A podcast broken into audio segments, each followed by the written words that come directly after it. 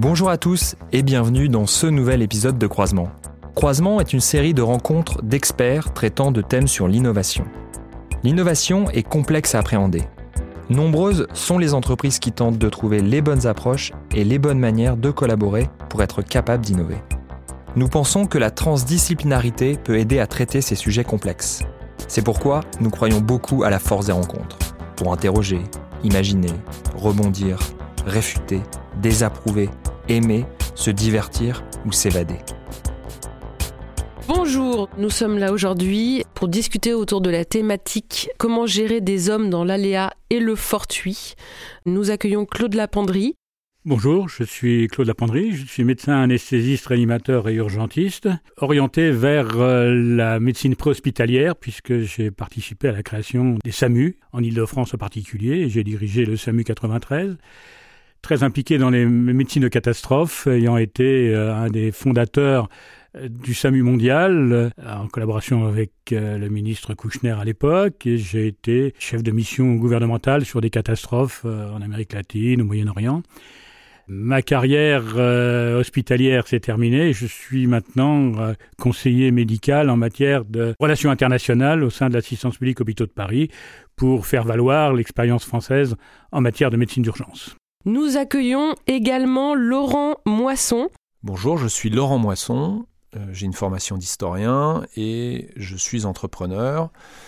Je m'intéresse beaucoup en fait à la digitalisation de métiers qui sont euh, traditionnels, euh, via des investissements, mais via également des, créations d'entreprises. J'enseigne par ailleurs à Sciences Po Paris sur le leadership à l'épreuve du digital, et je suis l'auteur de quelques ouvrages spécialisés sur le digital j'essaye d'utiliser ma formation d'historien pour faire des parallèles entre ce que peuvent vivre les hommes d'aujourd'hui face à une rupture technologique majeure qu'est le digital par rapport à ce qu'ont pu vivre nos aïeux à des époques où euh, il y a eu d'autres ruptures technologiques tout aussi importantes. Pour aborder ce vaste sujet de l'aléa et le fortuit, des situations de crise, je vous propose déjà de répondre un peu à cette question. Euh, comment réagissent les gens euh, majoritairement en situation de crise, en situation non contrôlée Est-ce qu'on peut observer des comportements euh, systématiques?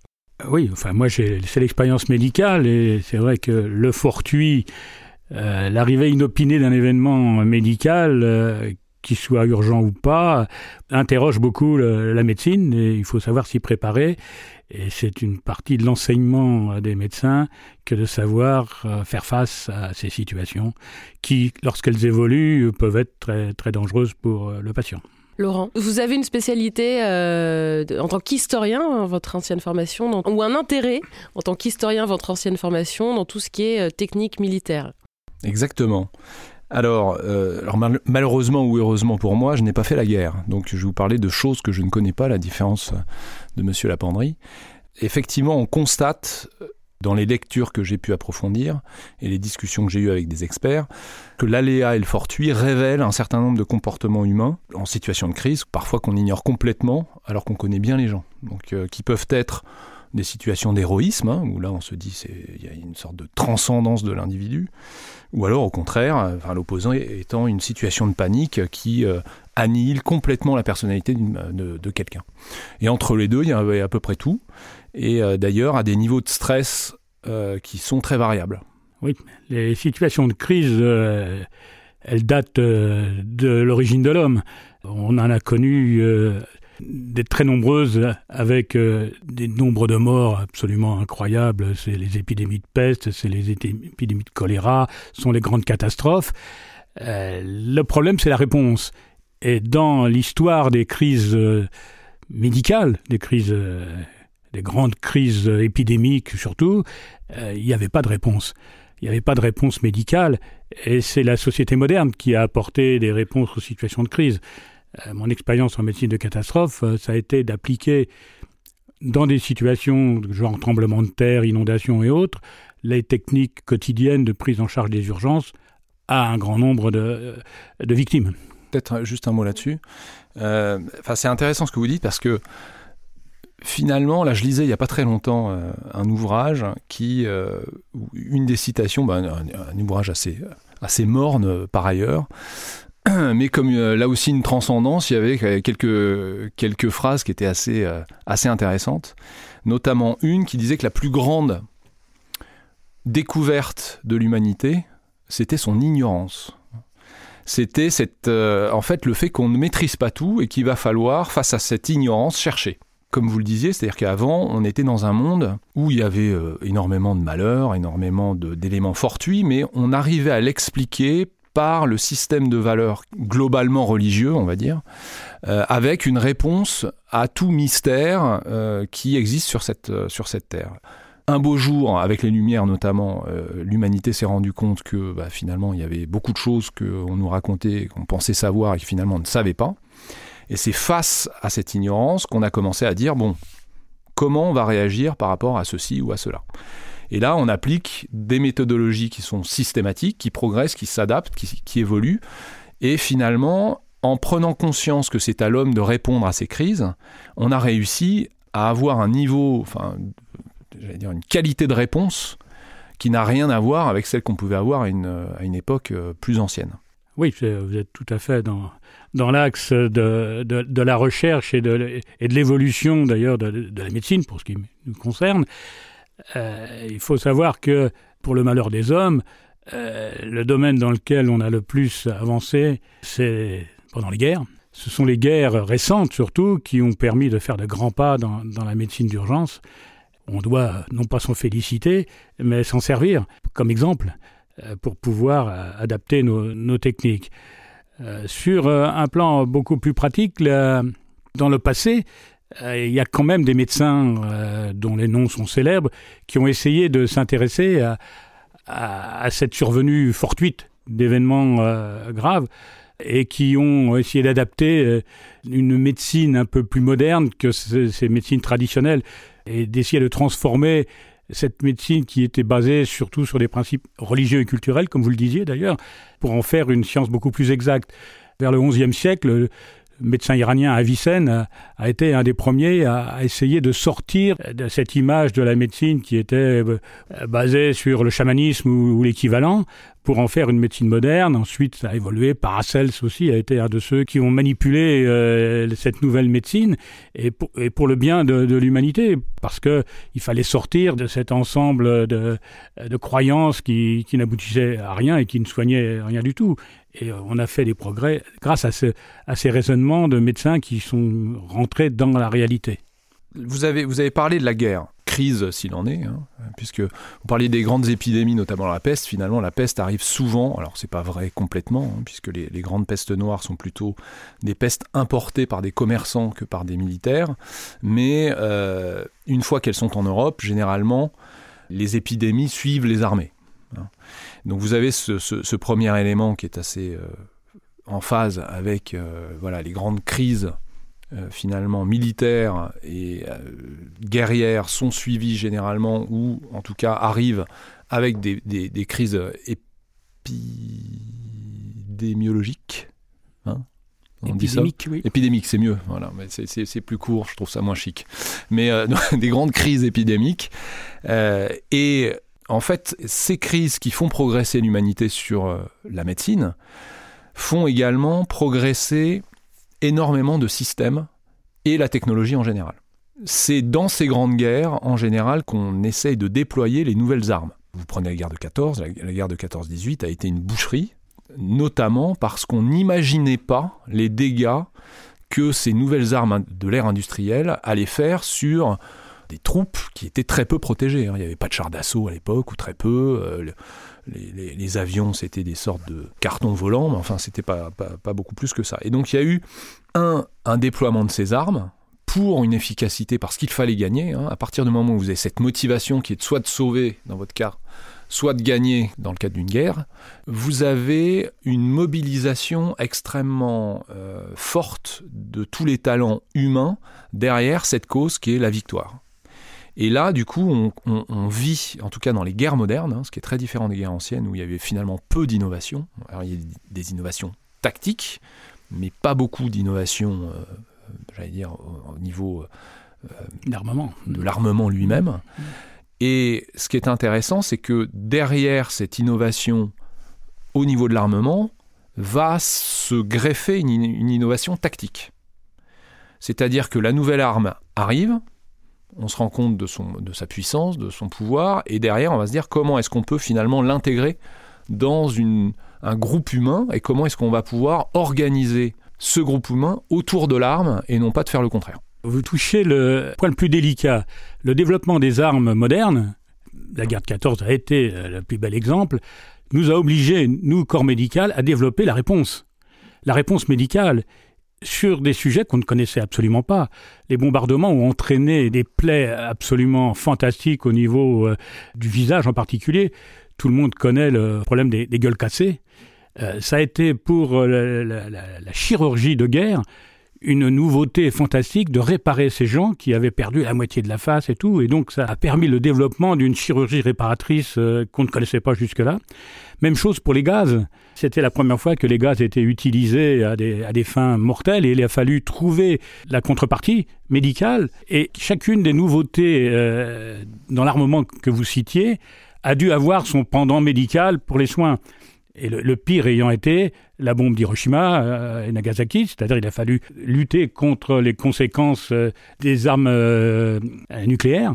Et là encore, on en est à chercher des réponses pour protéger les populations. Donc ce progrès des armes a entraîné un progrès de la médecine à son corps défendant. Puisqu'on parlait de 14-18, euh, on sait tous que ça a été une, une hécatombe sans précédent. On a euh, invoqué une, responsabilité des militaires qui dirigeaient euh, les opérations. J'en profite pour vous poser la question justement de la responsabilité des leaders dans les situations euh, incertaines euh, comme celle-ci Est-ce qu'il y a des figures qui se dégagent? Est-ce qu'il y a des techniques euh, qui marchent mieux que d'autres? Alors d'abord, à mon sens, il y a un système. Oui. Un pays en temps de paix, une entreprise en, situation de euh, situation calme ou plutôt de croissance euh, raisonnable, n'a rien à voir avec un pays en temps de guerre et une entreprise sous stress. Il est très compliqué, en tout cas beaucoup plus compliqué pour quelqu'un qui va être innovant pour un inventeur ou pour tout simplement quelqu'un qui a une conception de l'organisation euh, ou une conception morale appliquée à l'organisation qui est un petit peu innovante et différente, de s'imposer dans un monde plutôt stable où il n'y a pas un stress monstrueux. On dit souvent que en fait l'innovation humaine ne progresse que d'un enterrement à la fois. C'est-à-dire qu'il faut que les porteurs d'une certaine autorité disparaissent avec sa génération, avec euh, ses valeurs morales, etc., pour laisser place à des gens qui ont été façonnés par on va dire une conception un petit peu différente, de prendre le pouvoir et du coup de déployer cette nouvelle conception, cette nouvelle chaîne de valeur euh, et cette nouvelle société. Donc, quand vous arrivez dans une situation de crise, comme peut l'être une guerre, là, c'est pas simplement une, euh, un enterrement à la fois, c'est-à-dire mes parents pensaient que, mes parents ne sont plus là, donc moi je vais prendre la place de mes parents et je vais déployer mon propre système de valeurs. Là, vous avez une confrontation avec l'ennemi et donc vos idéaux, vos valeurs sont immédiatement comparés en matière d'efficacité à ceux des gens auxquels vous êtes opposés. Et si ça marche pas, si vous perdez, il faut réagir immédiatement. Soit vous restez dans un dogmatisme euh, euh, moral, religieux, euh, tactique ou je ne sais quoi, une conception que vous avez bien en vous et vous n'êtes pas capable de vous rebeller par rapport à ce système moral, et à ce moment-là, c'est la défaite assurée, sauf quand vous avez la chance d'être façonné par un système moral qui enfante d'une stratégie et d'une tactique qui est supérieure à celle d'en face. Expliquez peut-être un petit peu. Ouais. Donc, parfois, vous ne le savez pas, mais vous avez été façonné par le meilleur système. Et vous n'êtes pas obligé de le remettre en cause, puisque de toute façon, il s'impose. Vous prenez la, les armées occidentales à la période coloniale, en face, euh, il y en a d'autres qui ont été complètement euh, broyés par euh, l'efficacité de ces armées. Et donc, c'est pas pour ça que les gens qui faisaient partie de ces armées françaises, au contraire, ne se sont pas remis en cause, tellement ils étaient dans un système tactique qui était en tout cas plus efficace que celui d'en face. Par contre, quand vous êtes en face d'un ennemi qui est à peu près de votre niveau ou qui est supérieur, vous êtes obligé de challenger, de remettre en cause votre système organisationnel, votre système moral. Et ça, c'est probablement ce qu'il y a de plus dur pour un être humain.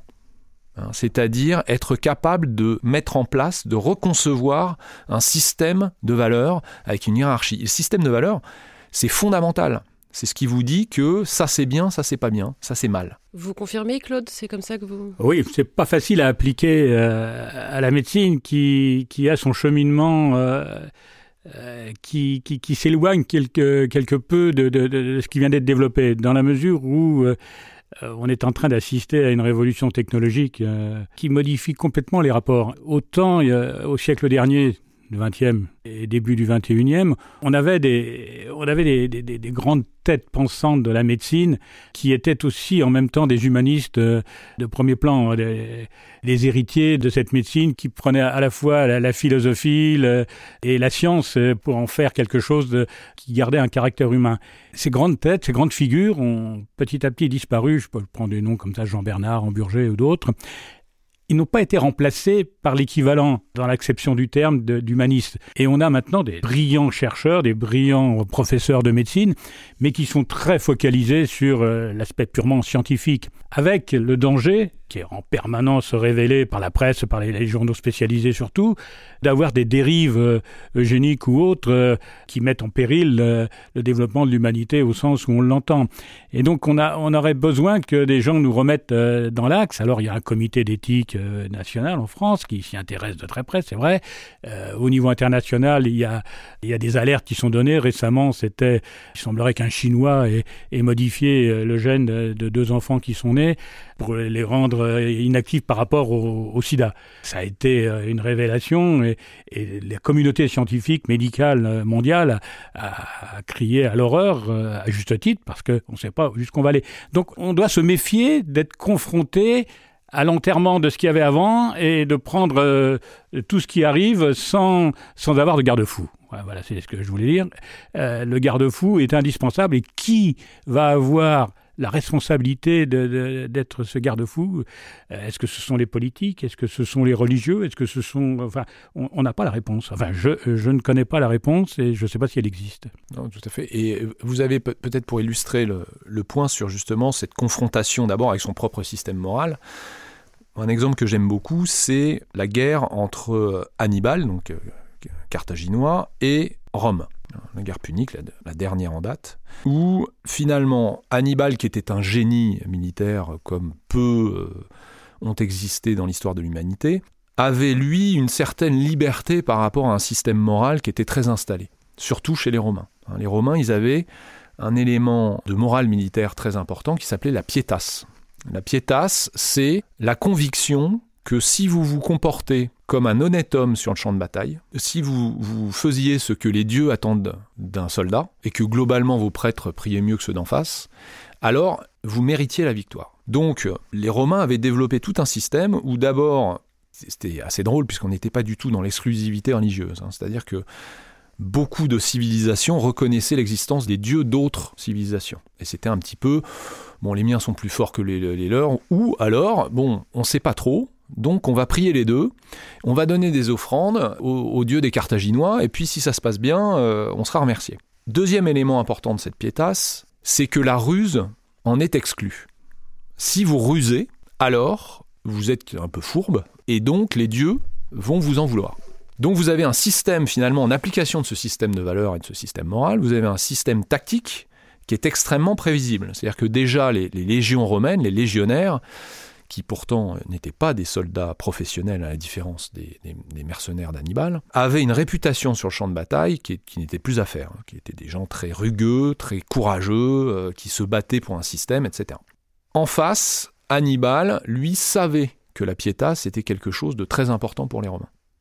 Et donc, dans toutes ces premières victoires, qui sont des véritables triomphes, euh, la bataille de Cannes, c'est un anéantissement de, l'armée adverse, euh, avec voilà, des, astuces, des, des, ruses qui ont fonctionné à plein. Et là, vous voyez en face les Romains qui, désastre après désastre, doivent réaliser que leur système de valeurs n'est plus le bon. Et là, vous avez au Sénat des débats enflammés sur euh, bon, bah, vous voyez bien, ça ne marche pas. Il y a des gens qui disent attendez, c'est absolument impossible. on est en train d'insulter nos dieux, d'insulter nos ancêtres, d'insulter tout ça. Donc vous voyez bien que le premier élément sur comment est-ce que je vais pouvoir réagir face à un élément donné, d'abord, vous avez ce système moral qui est un carcan ou pas. Quand vous parlez de la médecine d'aujourd'hui, on est déjà dans une, j'allais dire, dans un, un système de pensée occidental où la science est reconnue comme quelque chose d'important et qui n'est pas reconnue comme quelque chose d'inférieur à la religion, par exemple. Vous prenez des sociétés euh, qui sont un peu plus anciennes, ou même des sociétés qui, continuent à exister mais qui vont être plus religieuses ou plus traditionnelles. Bah, j'imagine que certains actes médicaux ou certaines recherches sont tout simplement impossibles à, à mener parce que ce carcan moral continue à faire son effet. Donc c'est pour ça que je répondais à, votre question sur euh, comment est-ce qu'on réagit dans ces systèmes de guerre, etc., en, disant les leaders, etc. Les leaders sont enfantés par un système. Un système qui est un système de paix, hein, puisqu'on va à l'école militaire, on apprend des choses, pareil, on va faire ses, classes en école de commerce, en école d'ingénieur, on apprend le management dans une grande entreprise, et puis un beau jour, vous êtes confronté à un élément nouveau euh, qui va mettre à l'épreuve tout ce que vous avez pu apprendre. Et le premier élément, c'est votre agilité par rapport à ce système de valeurs, à cette planification. En tout cas, d'un point de vue militaire et d'un point de vue managérial, vous voyez que les plus grands génies sont des gens qui arrivent à s'en détacher sans pour autant le fouler au pied. Si vous foulez au pied un système moral, même à raison, hein, euh, il y a certains révolutionnaires qui sont partis il y a des siècles avec des idées qui aujourd'hui sont admises euh, par la plupart, mais qui étaient trop en avance, donc en décalage total par rapport au système de valeurs de leurs contemporains. Si vous êtes trop loin, vous ne serez pas suivi. Parce que le système moral, c'est quelque chose de très important pour tout le monde.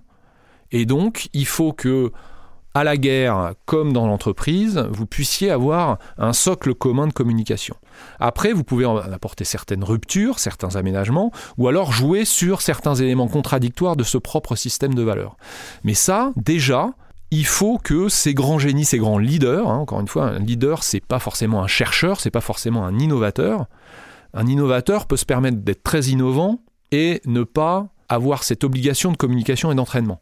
Un leader est obligé d'entraîner. Donc il doit comprendre cette innovation et en même temps faire le pont qu'il y a avec le système actuel qui est globalement partagé par ses troupes, qu'elles soient employées ou, euh, soldats. Oui, on a du mal à situer euh, dans l'échelle des valeurs que vous évoquez, dans le milieu médical, qui est celui que je connais le mieux, on a une inégalité de répartition euh, sur la planète. L'échelle des valeurs euh, n'est pas la même euh, au Moyen-Orient ou en Asie ou en Amérique latine qu'en Europe occidentale. Et euh, on s'aperçoit, et c'est peut-être un bien, que lors des catastrophes, surtout beaucoup moins pour les guerres, mais lors des catastrophes, heureusement que l'échelle de valeurs qui tient compte de la culture et de la religion va permettre d'accepter plus facilement un nombre important de victimes, enfin les énormes troubles engendrés par des catastrophes naturelles.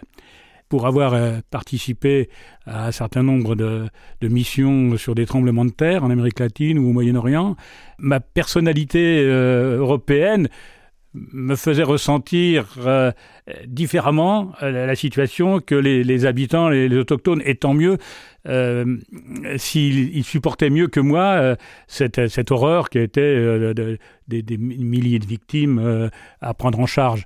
Alors je ne dis pas qu'il il faut revenir à, des valeurs antérieures pour pouvoir accepter des situations dramatiques, mais il faut savoir en tenir compte.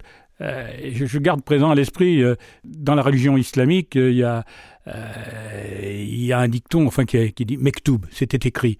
Et je, me souviens, j'étais médecin au Maroc, je faisais mon service militaire et dans l'infirmerie dont je m'occupais, un jour, un, papa m'a amené sa fille dans les bras. Elle était morte, elle s'était noyée dans, une bassine. Ça a été pour moi, j'étais pas habitué à voir des enfants morts. Pour moi, c'était dramatique. Et lui, il est arrivé en me disant Mektoub, c'est-à-dire c'était écrit. Euh, et ça, ça permet d'assimiler plus facilement une situation dramatique. Et mis à l'échelle d'une grande catastrophe, c'est aussi réagi de cette façon-là. Et euh, il faut donc pouvoir confronter les échelles de valeur et euh, ne pas trop, tant qu'on n'a pas la solution miracle pour éviter ces drames, euh, il faut respecter un certain nombre de croyances et de comportements qui permettent de mieux assimiler des situations dramatiques. Alors, j'imagine, donc vous parlez de ce système de valeurs, mais vous avez aussi parlé d'humanisme, vous avez parlé d'approche éthique. J'imagine qu'il y a des, valeurs euh, universelles. J'ai une question qui est peut-être un peu naïve, mais est-ce que il faut être quelqu'un de bien pour être un leader?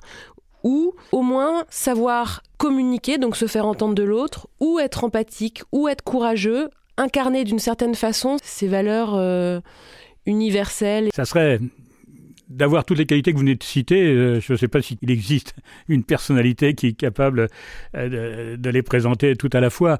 Je pense que tout dépend de la, du mode de désignation du leader. Des leaders peuvent être élus, peuvent être désignés, peuvent être euh, recrutés sous forme de concours ou autre, ou de l'expérience. Et donc, en fonction du mode de désignation du leader, on va peut-être avoir des critères euh, différents.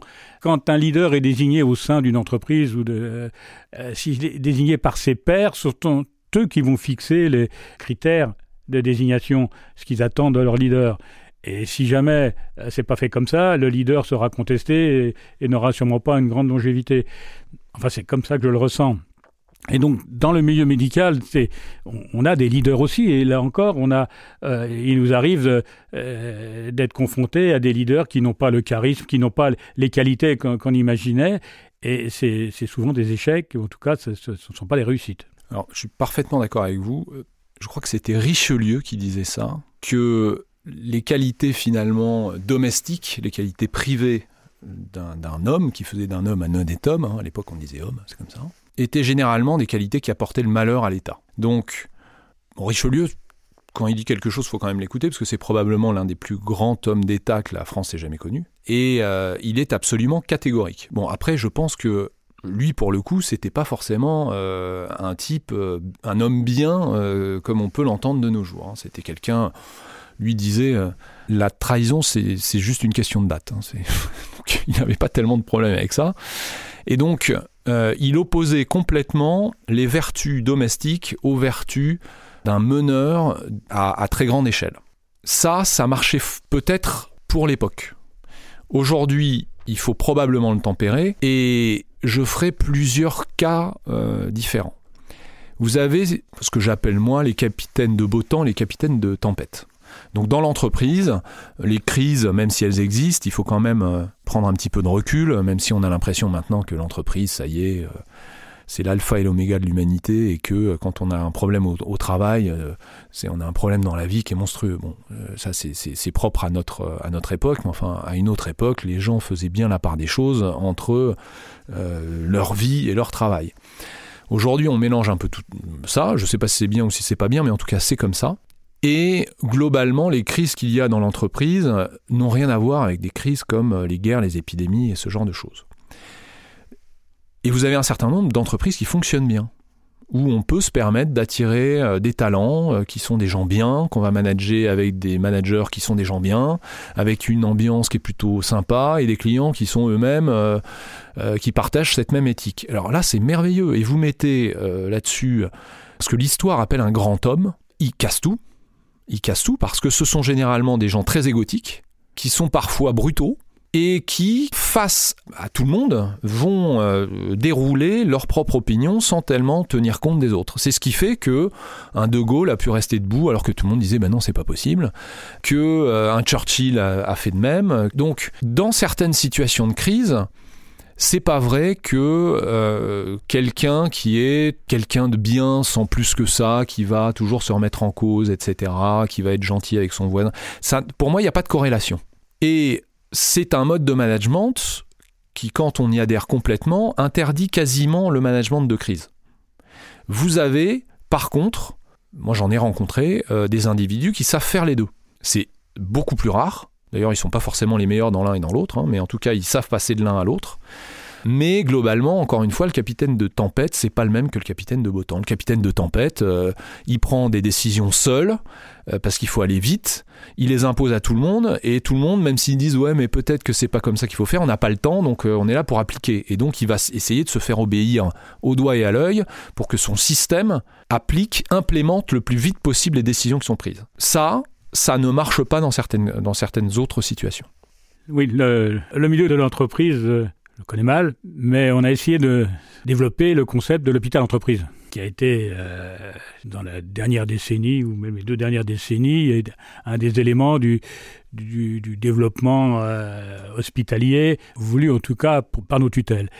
Ça a été très mal ressenti par le milieu médical de vouloir comparer le fonctionnement d'une entreprise avec le fonctionnement hospitalier, avec toutes ses valeurs, euh, dans la mesure où euh, l'entreprise concourt à, au sens euh, littéral du terme, à, une expression assez unique de, production d'un quelque chose qui est palpable ou pas. L'hôpital, c'est quand même un agrégat d'intelligence médicale qui travaille concomitamment, mais avec chacun leur objectif. Le cardiologue n'a pas le même objectif que le, radiologue dans le développement, de, même si ça concourt à soigner les, mêmes malades. Et vouloir en faire une entité euh, entrepreneuriale, euh, ça, a beaucoup gêné les, leaders de la médecine parce que chaque chef de service avait sa conception de son management propre.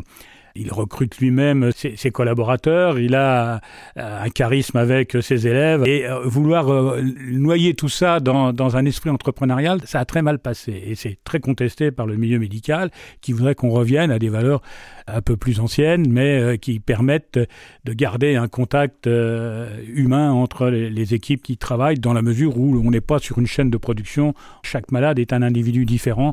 Il n'a pas le même comportement que celui qui est passé avant, etc. Donc on est loin du, modèle euh, que vous avez développé précédemment, dans la mesure où on voit mal comment, l'adapter. Pour aller un petit peu plus loin euh, par rapport à ce que, ce que je viens de dire, vous prenez par exemple une démocratie comme la démocratie française.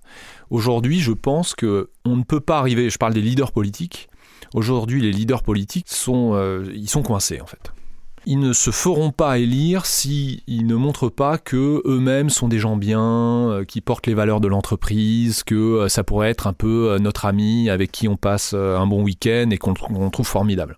Bon, alors vous, vous multipliez ça par le nombre de, j'allais dire, de sous-segments de votants en France avec des particularismes et et des causes qui sont pas toujours les mêmes, voire qui sont antagonistes. Alors vous imaginez la complexité pour un homme politique d'arriver à ratisser large euh, en essayant de passer pour l'ami de toutes ces communautés.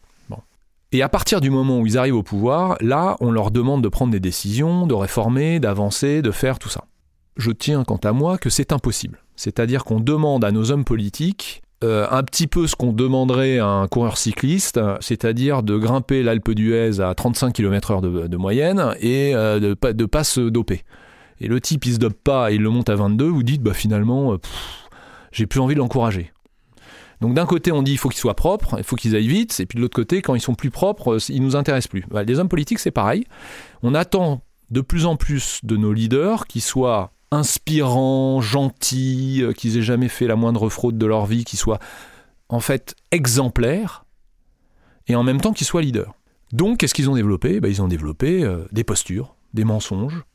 Alors avant, c'était assez simple finalement parce que les médias étaient assez centralisés, relativement contrôlés, et il y avait une éthique, en tout cas en France, sur cette sacro-sainte vie privée. Hein. C'est-à-dire qu'on ne rentrait pas trop dans le détail, et quand vous avez un journaliste qui vient pendant une heure avec une caméra, bon bah c'est facile pendant une heure de jouer le personnage que vous voulez jouer.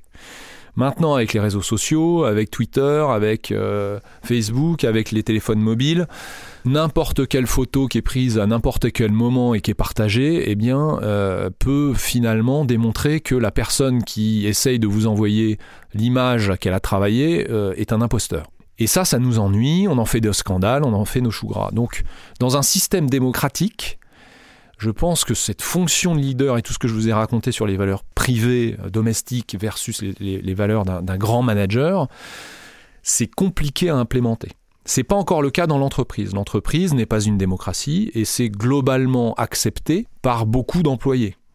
Il y a des employés qui vous disent bon bah ok il est vachement sympa mon, chef mais il prend pas une décision. Et moi je suis désolé mais j'ai besoin que quand je vais le voir j'ai pas besoin qu'il me remonte le moral ou qu'il soit sympa avec moi. Pour ça, j'ai mes copains, j'ai mes collègues, j'ai tout ça. Ce que j'attends de lui, c'est qu'il tranche, pour moi ou contre moi, au moins que les choses soient claires. Donc, il y a une acceptation, et c'est pour ça que même si euh, tout le monde vote pour en disant bah, est-ce que vous voulez que la personne qui vous représente, votre leader, votre manager, je ne sais qui, soit bien, soit pas, tout le monde dit oui. Mais après, la réalité, c'est que sous le feu, les gens suivent les vrais chefs. Et les vrais chefs, ne sont pas toujours les gens les plus sympathiques, euh, les plus euh, ouverts, les plus cultivés, les plus que vous voulez. Vous avez abordé le problème des réseaux sociaux. Le médecin, par vocation et par, par formation, il est, il est son propre leader parce qu'il il est confronté à son malade et les décisions lui incombent et Bon, il peut partager un certain nombre de décisions avec des collègues parce que quelquefois on n'a pas la science euh, infuse pour faire face à toutes les difficultés, mais euh, il est euh, mono-entrepreneur face à son malade et il est confronté de plus en plus aux réseaux sociaux. C'est-à-dire que les, collègues le, racontent même dans leur cabinet, ils ont des patients qui viennent les voir qui ont déjà en tête un certain nombre de connaissances qui sont allés chercher sur Internet. ils vont le confronter avec ce que le médecin qui sont venus consulter va leur dire.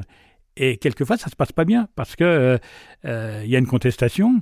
Et, ça, c'est très très mal ressenti euh, dans le corps médical. on le voit aussi à l'hôpital. Hein, alors, on a développé un certain nombre de pare-feux. Par exemple, le deuxième avis médical qui commence à devenir assez répandu de manière à, ce que la personne ait un recours si elle n'a pas confiance ou si elle se pose des questions. Mais cette nouvelle forme de divulgation de, de l'information, qu'elle soit vraie ou fausse d'ailleurs, parce qu'en plus, euh, sur le plan médical, quand vous allez sur Internet, il y a plus de 50% des informations qui circulent qui sont fausses qui sont même dangereuses pour le malade, mais les patients euh, vont le consulter. Donc on va avoir besoin quelque part de remettre d'aplomb le système mais moi je ne vois pas la solution parce que remettre en cause le, réseau social, je crois que aussi bien au niveau politique qu'au niveau scientifique, il n'y a, a, pas de solution. On peut même pas supprimer les fake news. Donc euh, on a là une évolution de la société qui, au regard de la médecine, pose un énorme problème pour le futur. Revenons un petit peu sur ces, leaders euh, en, situation euh, de, de, crise ou de manque d'information. Est-ce que vous avez pu observer des typologies de personnes? Une question difficile. Euh, pouvoir définir ce qu'est un, leader, euh, je pense que euh, ça doit tenir compte de l'environnement dans lequel on va situer son, mode de, fonctionnement. Les leaders autodésignés sont peut-être pas ce qu'il y a de mieux, mais pour avoir moi-même avoir été leader sur l'émission internationale dont, vous parliez, dans mon curriculum, et pour avoir ensuite continué à gérer le SAMU mondial pour faire partir des équipes euh, sur des, situations euh, catastrophiques, c'était la, grande interrogation. Quel type de leader on allait trouver? Euh, Alors, on avait mis des critères en disant l'expérience antérieure qui compte, le charisme, enfin un certain nombre. Mais il faut bien un jour commencer. Je reconnais qu'on a fait des erreurs dans le choix parce que je ne pense pas qu'il existe un, un, modèle unique qui pourrait s'appliquer à un chef d'équipe pour, pour ce qui me concernait des équipes médicales de, métiers de catastrophe, mais ça doit être dans d'autres domaines.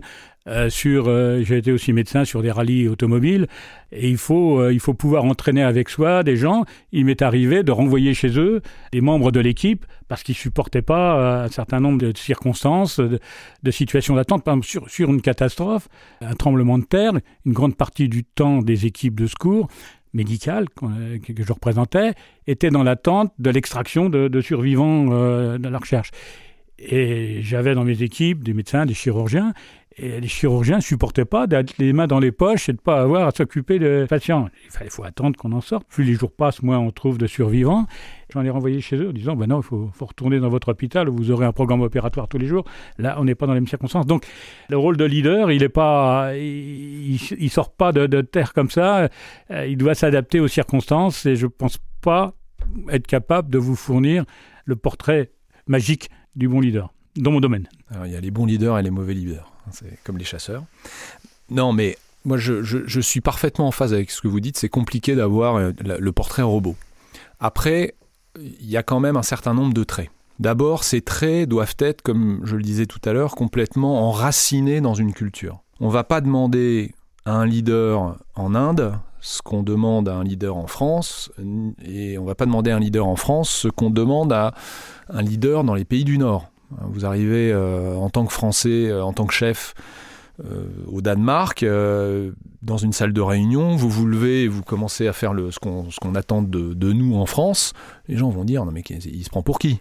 Puisqu'on est dans un pays beaucoup plus consensuel, beaucoup plus, enfin, il y a des codes qui sont très différents.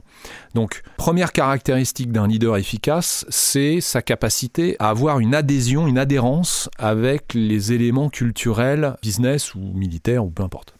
Ensuite, Alors moi, je me suis amusé euh, dans un de mes ouvrages à faire euh, quatre grandes caractéristiques qu'on peut croiser. On oppose souvent les visionnaires aux gens un petit peu plus euh, conservateurs.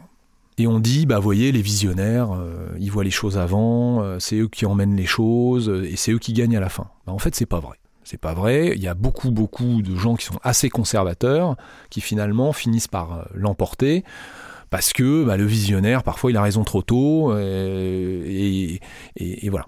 La vraie différence, euh, ceux qui gagnent euh, versus ceux qui perdent, c'est pas tellement dans la vision ou pas d'un leader, c'est sur son pragmatisme versus son dogmatisme. Soit on a quelqu'un qui va s'adapter à une situation et qui va remettre en cause sa propre vision, voire même se dire bon bah j'ai pas de vision mais en fait je m'adapte à celle de mes concurrents ou de mes ennemis. Soit vous avez des gens qui vont rester complètement dans leur carcan et dire moi de toute façon euh, la réalité autour euh, ça ne m'intéresse pas, je sais que j'ai raison.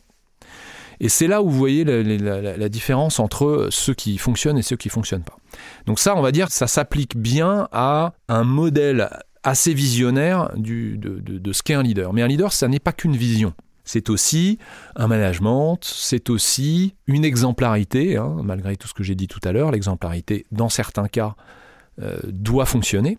Et là, il y a une vertu, en tout cas, dans l'entreprise, on va dire dans, dans la plupart des cas, mais surtout dans les situations militaires, c'est le courage. Vous ne pouvez pas être un bon leader si à un moment donné, par rapport, et j'imagine que c'est pareil pour les médecins, par rapport à une situation de stress, si vous perdez tous vos moyens. Et on a, encore une fois, je parlais tout à l'heure des capitaines de beau temps, vous avez des gens qui sont très très bien, très sensés, très très pertinents, euh, très suivis dans une situation normale de température et de pression. Et là, il y a une donnée qui change, la pression arrive et il va complètement s'effondrer. Donc, la première caractéristique, vertu personnelle, on va dire, d'un leader, ça doit être son courage. Vous venez de, de toucher le, le point sensible, c'est-à-dire c'est l'adaptation à la situation qui se modifie. Parce que quand tout va bien, le, leader, il suit euh, son bonhomme de chemin qu'il a fixé avant, euh, et puis lorsqu'apparaît un événement euh, exceptionnel, plus ou moins grave, l'adaptation à la nouvelle situation est quelque chose qui va permettre de différencier le bon leader du mauvais leader. Il y a le courage, mais il y a aussi le, raisonnement immédiat, la, faculté de, trouver les ressources dans l'environnement immédiat pour pouvoir faire face. Pour avoir vécu des situations euh, identiques, je prendrai comme exemple, j'étais le médecin euh, du Paris-Dakar quand Thierry Sabine euh, a eu son accident. Ça a été un drame fantastique parce qu'on a perdu un grand leader, parce que mais il a fallu continuer la course. Je veux dire, le show must go on, et c'est euh, il, a, il, a, fallu remonter le, moral des troupes et tout. Donc il y a, il y a une faculté d'adaptation qui n'est pas toujours évidente euh, suivant les circonstances, euh, parce que, si l'événement intercurrent a des conséquences dramatiques sur le matériel, sur le personnel, on n'a pas toujours toutes les ressources, il faut aller peut-être les chercher à l'extérieur. Donc c'est peut-être là qu'on a le moyen de juger. Alors on ne va pas créer évidemment artificiellement un événement grave pour voir si, euh, et encore qu'avec les simulations, euh, on a maintenant des, nous, dans l'enseignement médical euh, qu'on pratique, en particulier dans la médecine d'urgence, on a développé les matériels de simulation avec des scénarios qui vont qui sont modifiables en permanence grâce à, l'intelligence artificielle. On forme les gens pour les confronter à des situations dramatiques avec une aggravation progressive ou immédiate, ce qui nous permet quand même d'avoir un, jugement assez sain sur l'individu qui est en formation. Là, je pense qu'on arrive un peu au bout du podcast. Vous allez peut-être chacun de votre côté faire une conclusion. Je vous rappelle la thématique euh, initiale qui est comment gérer des hommes dans des environnements incertains ou euh, qu'est-ce que ça signifie de gérer des hommes voilà, dans l'aléa et le fortuit. moi, je voulais juste dire que l'aléa et le fortuit, c'est le propre de la médecine d'urgence. Les situations de médecine d'urgence, elles ont deux facettes. Ça peut être simplement l'évolution d'une situation normale ou maladive, mais qui va s'aggraver. Et là, c'est prévisible. On peut faire de la prévention, de la formation et des grandes campagnes qui sont faites euh, nationales pour dire quand vous avez une douleur dans la poitrine, euh, faites le, le 15, faites ci que ça pour les accidents vasculaires. On a cette possibilité de prévention. Donc on peut prévenir, entre guillemets, se préparer à l'aléa Et puis, il y a les situations où on n'est pas préparé parce que là, c'est vraiment l'élément fortuit. C'est l'accident. Et, ce sont les deux situations sur lesquelles nous, en tout cas urgentistes, on est confrontés et, qu'on doit gérer avec euh, le maximum de lucidité. D'un point de vue managérial, en général, moi je dirais que s'il y avait une seule chose à, à illustrer, c'est que un leader est généralement garant d'une entité et d'un groupe humain. Donc, il doit avant tout être capable de formaliser, d'organiser ce groupe humain pour que ce groupe puisse lui-même répondre à l'aléa et au fortuit. Et ça, ça va à l'encontre d'un certain nombre de choses qu'on a en tête, euh, surtout euh, dans, les systèmes de grandes entreprises occidentales, qui est ce fantasme de la prédiction. C'est-à-dire que vous avez aujourd'hui beaucoup plus de moyens qui sont mis sur essayer de prédire l'avenir, alors que globalement on n'y arrive pas. Hein. Donc euh, on arrive à faire des choses maintenant euh, parce qu'il y a des récurrences, mais on n'arrive jamais à prévoir les ruptures. Et ça, je pense qu'on n'y arrivera jamais. Donc, malgré le fait qu'on soit conscient, hein, qu'un certain nombre de personnes soient conscientes de, cette incapacité à, à, prévoir, on met des moyens considérables dans le plan, dans cette capacité à se dire on se projette, on se projette le plus loin possible et on va organiser le chemin qui va de la situation actuelle que je maîtrise, puisque j'y suis, à la situation souhaitée et euh, si possible à 5 ans, tant qu'on y est. Ça, je considère qu'un grand leader, c'est pas ça son job. Son job, c'est d'abord d'avoir cette conscience de l'incertitude et du fortuit, et ensuite d'être capable d'organiser ses troupes pour que face à un événement imprévu, les troupes soient capables de réagir. Et pour ça, il y a quelques petits éléments qui se retrouvent assez bien dans les, entités qui fonctionnent et qu'on appelle des entités plus ou moins agiles, enfin plutôt agiles. C'est un, une capacité à déléguer des prises de décision. Hein, vous avez là encore, j'oppose ça à certaines grandes organisations, où la moindre décision, il faut l'escalader jusque là-haut pour qu'il y ait une décision qui soit prise.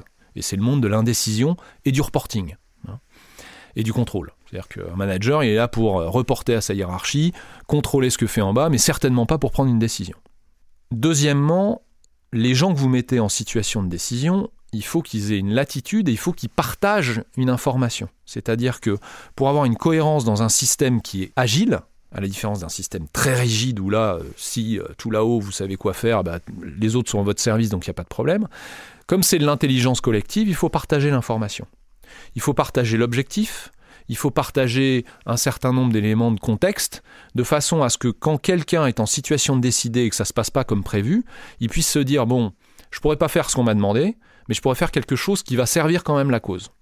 Et toujours cette acceptation, cette capacité à, la remise en cause. C'est-à-dire être capable de dire, bah oui, je vous ai dit, il faut aller là, et ben vous savez quoi, c'était une bêtise, et on va modifier la direction. Et ça, euh, c'est quelque chose, encore une fois, dans nos sociétés euh, business occidentales, malgré le fait qu'on passe notre temps à dire il faut faire du test and learn, il faut le droit à l'erreur, etc. Je veux dire que quelqu'un qui pose une question idiote en, réunion, ça se passe pas toujours bien. Donc, en attendant, si on arrive à mettre ça en place et que le leader est capable d'entraîner tout cela, hein, qui veut souvent dire qu'il s'efface derrière un certain nombre de ses collaborateurs ou de ses subordonnés, là on a quand même un système qui, théoriquement en tout cas, peut être plus agile et fonctionner dans plus de cas que des systèmes très rigides, même s'ils sont très puissants. Eh bien, écoutez, euh, merci. Je pense qu'on a fait le tour de la question. Donc, merci euh, Claude Lapendry. Je répète que vous êtes l'un des fondateurs du SAMU mondial. Et merci Laurent Moisson. Vous êtes historien et entrepreneur. Merci, beaucoup. beaucoup. Merci. Avant de vous quitter, il nous reste quelques petites choses à rajouter. Tout d'abord, un grand merci à nos invités pour leur temps et la richesse de leurs échanges. Si vous cherchez les notes, des extraits, des références citées dans le podcast, vous pouvez aller directement sur le compte Instagram de Croisement. Croisement au pluriel. Nous sommes à l'écoute de vos remarques et commentaires. N'hésitez donc pas à laisser un avis sur iTunes, à vous abonner et à le partager. Merci à tous et à très vite pour un nouvel épisode.